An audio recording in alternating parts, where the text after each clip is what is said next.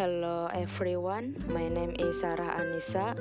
Now I will read the summary short story of Life in the South Pacific Islands by Paul Nation. The Pacific is the largest ocean in the world and has more than 5,000 islands. These islands make up many different countries, but together they are, they are called the Pacific Islands. The Pacific Islands are always warm and the weather is the same for most of the year. Between the months of April and November, there is less rain and there is some cool wind, but the weather is still warm.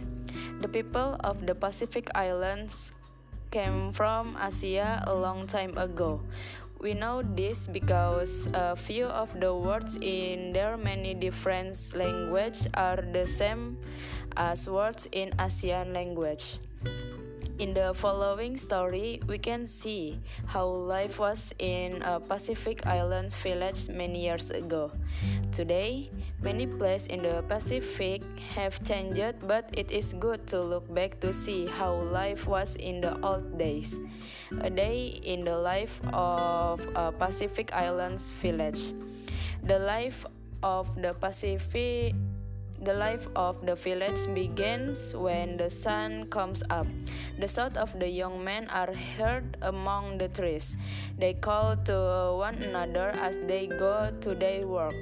As the sun begins to shine on the soft brown roof and the tall thin trees, Birds call and the noise of the sea is mixed with the noise of the village. Babies cry and little children roll out of their beds and walk down to the sea to wash their face. Older children get ready and go to find their friends to go fishing. The whole village open, opens its eyes and goes and goes towards the sea. Some of the men get ready to take the boats out fishing. Through the village, a noise calling the young men together is heard. They come from all parts of the village. Some go with their digging sticks to work in the village garden. Others work in their own gardens. Little children are too hungry to wait for the first meal of the day, so they eat food left over from the day before.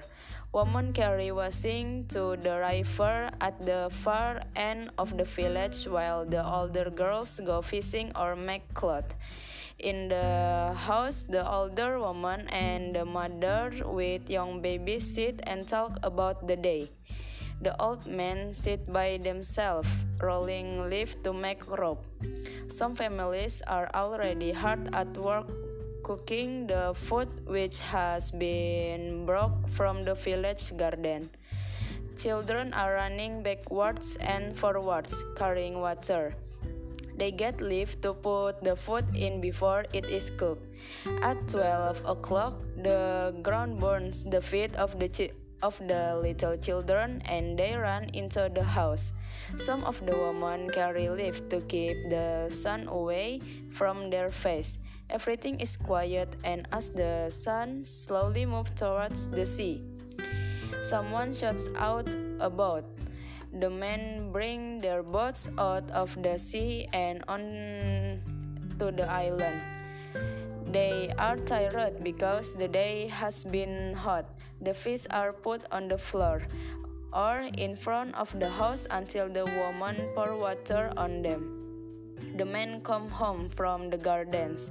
They go together to a big house to drink and talk, and then everyone eats the food that the woman have made. They, the day is almost finished.